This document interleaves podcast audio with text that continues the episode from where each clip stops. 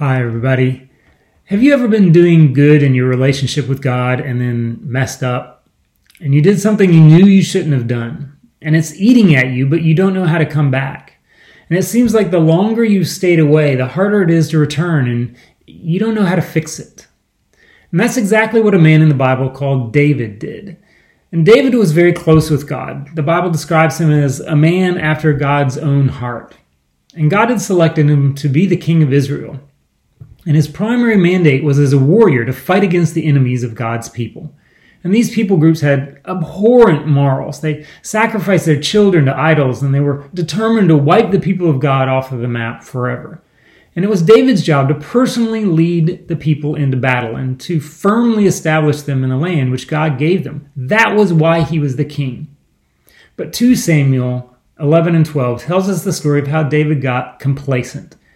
And one year, when it was time to go out to battle, he sent his top general out with the army to fight while he stayed home in the luxury and safety of his palace and in the arms of his many wives and concubines.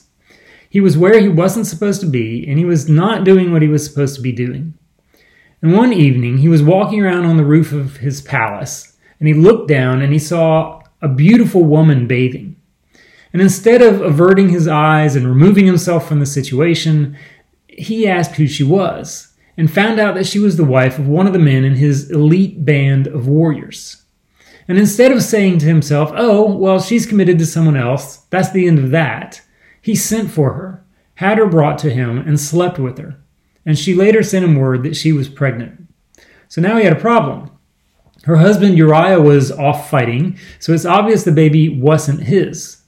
So David hatched a plan, and he sent for Uriah to come and give him a report from the battlefront. And Uriah came, gave his report, and David told him to go home and enjoy time with his wife, and went so far as to even send a gift with him. Now, what he didn't count on was Uriah's sense of honor and loyalty and duty, which was in complete contrast to what David was doing. And Uriah didn't think it was right to go home and enjoy time with his wife because his commanders and his men were out in the field fighting. And so he slept on the floor at the entrance to the king's palace. And the king found out that he didn't go home, so he tried again the next night, except this time he tried to make him drunk first. It still didn't work.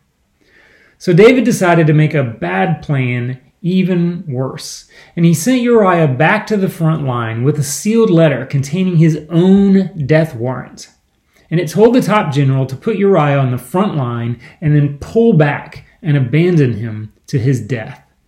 And the general obeyed and hatched a strategy which saw Uriah and a number of other men unnecessarily killed. Now, David got word, and happy days! He thought that he had gotten away completely unscathed. And he waited a, a little bit, and then sent for Uriah's wife Bathsheba and married her, and she gave birth to a son. But all along, God knew exactly what David was doing, and it displeased him. So God sent Nathan, a prophet, to David to confront him in his sin and tell him the dire consequences that he and his family would suffer for the rest of his life as a result. And David realized his sin and confessed before Nathan. And Nathan told him that he was forgiven, but that there would still be consequences, including the death of his son. Now, David messed up really bad. But he was also a man who loved God and who spent a lot of times writing songs and poetry to God. Songs which are contained in our Bible to this day, including Psalm 51, which is David's account of how he had to deal with his failure. And it's David's honest, vulnerable, visceral, jumbled up, heartrending conversation with God about his sin. It's his heartfelt desire to reconnect with God as he struggles with his failure. And it's his affirmation of faith in God's forgiving nature. And he shares that process with us, and we can learn from it. And if you aren't a follower of Christ, this provides a model for you of how you can enter into a relationship with him. And if you are, but have fallen away, this provides a model of how you can come back. And if you're in a good place with God right now, this helps provide a framework for you of how you can help others who are struggling with what to do when they fail and need to reconnect with God. So let's take a look at what it says in Psalm 51.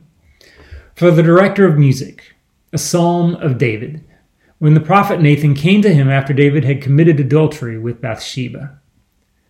Have mercy on me, O God, according to your unfailing love. According to your great compassion, blot out my transgressions. Wash away all my iniquity and cleanse me from my sin. For I know my transgressions, and my sin is always before me. Against you, you only have I sinned and done what is evil in your sight. So you are right in your verdict and justified when you judge. Surely I was sinful at birth, sinful from the time my mother conceived me. Yet you desired faithfulness even in the womb. You taught me wisdom in that secret place. Cleanse me with hyssop, and I shall be clean. Wash me, and I shall be whiter than snow.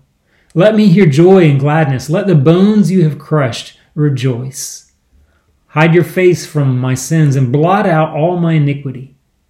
Create in me a pure heart, O God, and renew a steadfast spirit within me. Do not cast me from your presence or take your Holy Spirit from me. Restore to me the joy of your salvation and grant me a willing spirit to sustain me. Then I will teach transgressors your ways, so that sinners will turn back to you. Deliver me from the guilt of bloodshed, O God, you who are God my Savior. And my tongue will sing of your righteousness. Open my lips, Lord, and my mouth will declare your praise. You do not delight in sacrifice, or I would bring it. You do not take pleasure in burnt offerings. My sacrifice, O God, is a broken spirit. A broken and contrite heart, my God, you will not despise.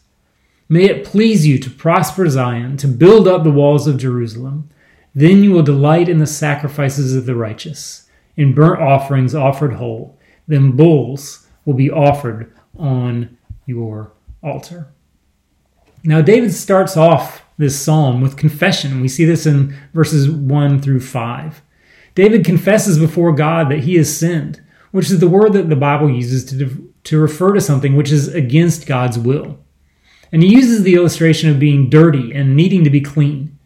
And he owns up to the fact that he knew all along that his behavior was wrong. He says that his sin is always before him. And this is an important example for us. We need to own up to our sin, knowing that God knows all about it anyway. And we need to be honest and say, yes, what I did was wrong. And in verse 4, David goes even further and tells God that his sin is not just against Uriah and Bathsheba, but ultimately his sin is against God. Now, why is that? It's because God is completely perfect, and there is no sin in him. And he created us to be in perfect, sinless relationship with him. And when we sin, we are not only causing damage to that connection with God, but we make it impossible for him to be in relationship with us.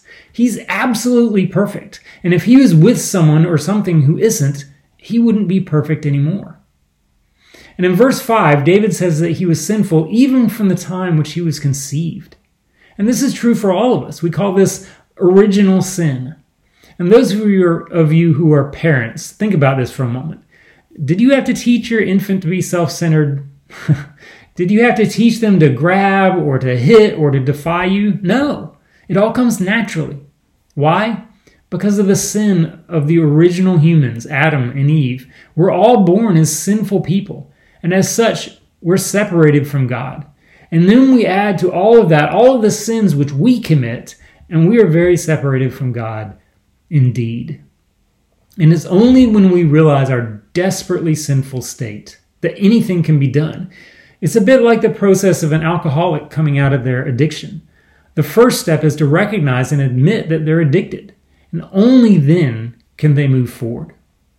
Confession perhaps sounds intimidating, but it's something which is a helpful pathway for us to be in on a regular basis. I'm not talking about formal Catholic confession here, but having honest conversations with God and trusted believers in places like your discipleship triplets, where we can admit our failings in a safe environment. Is this part of your life? I would encourage all of us to incorporate confession as a healthy part of our lives. So David confesses that he's a sinner and that he has sinned against God. And it's a great first step, both for him and for us. But he doesn't just stay there in confession, wallowing in his failure and grief. He wants to move forward in his relationship with God. And so he asks for forgiveness. And we see this in verses 7 through 10. So, why does David ask God to cleanse me with hyssop? What is hyssop anyway. Hyssop is a herb which grows in the Middle East. And when the Jewish people were enslaved in Egypt and God raised up Moses to deliver them, Pharaoh, who was the Egyptian king, refused to let them go and he just brutally subjugated them. And God, God brought a series of progressively more serious plagues on them to convince the king to let them go. And as the king got progressively more obstinate, finally God declared that the final plague would be that he would send an angel to kill the firstborn child of every Egyptian family. But the Jews lived in the midst of the Egyptians. And in order to protect the Jews and establish a ceremony for them to remember what he did, God told each Jewish family to kill a lamb, dip a bunch of hyssop in the blood, and paint the blood around the doorposts of their homes. And the angel would see the blood of an innocent animal which had died in sacrifice, and would not kill anyone in the home. Hyssop was the symbol of the blood sacrifice which brought protection. It was also used in other purification ceremonies and was known for its cleansing effect. And David was probably thinking symbolically of this cleansing effect. But here's the really cool part David wrote this psalm, but he did so under the inspiration of God who guided what was written. And what David didn't know is that many years later, one of his descendants, Jesus, would be the perfect innocent one who died in sacrifice to purchase the protection from death of all who were under the protection of his blood. And as he hung on the cross, he was given a sponge soaked with vinegar lifted up to him on a stalk of hyssop. And if we want forgiveness, it only comes through what Jesus did on the cross and allowing his innocent blood to be shed to cover our sins and bring us protection. There is no other way. So, is true, complete forgiveness and cleansing possible? Yes. 1 John 1 9 says, If we confess our sins, he is faithful and just and will forgive our sins and purify us from all unrighteousness. And if we truly come to God in confession and ask him to forgive us, he will do it, wipe our record completely clean, and give us a pure heart. It's an amazing gift. And as David continues in this psalm, he goes into a section on restoration and redemption. We see this in verses 11 through 13 and then 18 to 19. And David specifically asked God to not remove the Holy Spirit from him. And in the New Testament, after the events of Jesus' death and resurrection, the Holy Spirit was given to all believers on the day of Pentecost after Jesus returned to heaven. And we have the Spirit as our counselor and guide, and the one who brings spiritual fruit in our lives, as well as giving gifts for ministry and building up his church. The Spirit is given to followers of Christ as a permanent seal of our entrance into God's family and to help guide and equip us during our time on earth. However, in the Old Testament, the Holy Spirit was only given to certain individuals for certain tasks. And God had actually removed the Spirit from David's predecessor Saul because of his sin with dire consequences. And David knew that even though he was now forgiven, that it didn't necessarily mean that all of the consequences of his sin would go away. And he asked God to allow him to continue to enjoy God's presence so that he could continue to serve God.